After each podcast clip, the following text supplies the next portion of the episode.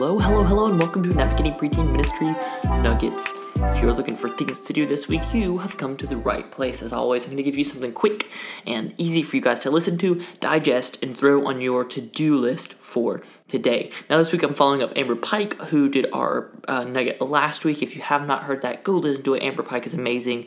She has some great advice on loving your people, showing them you care, so many other things. And go check out her podcast as well again. Um, it's great. Um, but with that, I wanted to jump into today's topic, today's nugget. It's quick and easy today, nothing too crazy, but as the end of the year comes, us as preteen pastors and children's pastors, our students are going to start having uh, end of the year testing, standardized testing, whatever you call it. Here in Georgia, it's milestones. I don't know if that's a national thing. I was homeschooled. Anyways, we're doing standardized testing. These kids, uh, next week, I think, next Monday is their, is their starting day for these standardized tests. And so um, it's not, you know, it's not college finals or, or whatever, but it's it's big and stressful for these students because I mean it just it's their performance and how well they're doing at school and everything. So it's kind of important for them to do well on these, and so um, I wanted to do something for them. This was inspired initially by one of the parents who asked me to write a note for their student, so I did.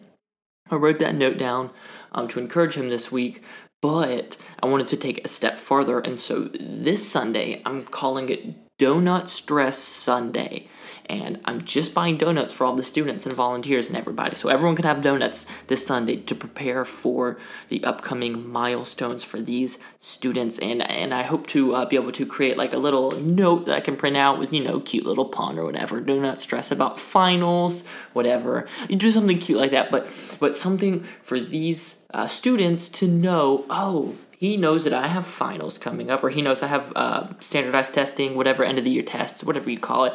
But he knows it's coming up, and he wants to support me. He cares about me.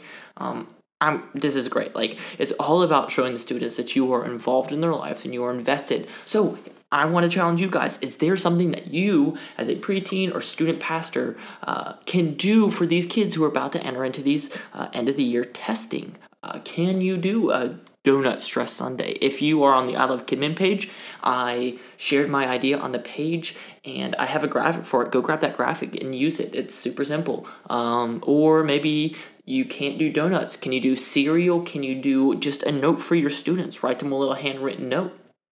Uh, what can you do as a pastor to let your students know that you're thinking about them during their finals? So yours might be farther away, yours might be closer uh, just depending on the state and how things work there. But whatever you can do, let your students know you're thinking about them during finals. It's a great way to just continue to develop your relationship with your preteens or your kids. Like I said, super short, super quick. Uh, I am going to be in Texas tomorrow. I cannot wait to bring home some great info. You're going to have a podcast coming this Thursday. I am excited about as well. So, with that, I will see you guys Thursday for the full episode. Later.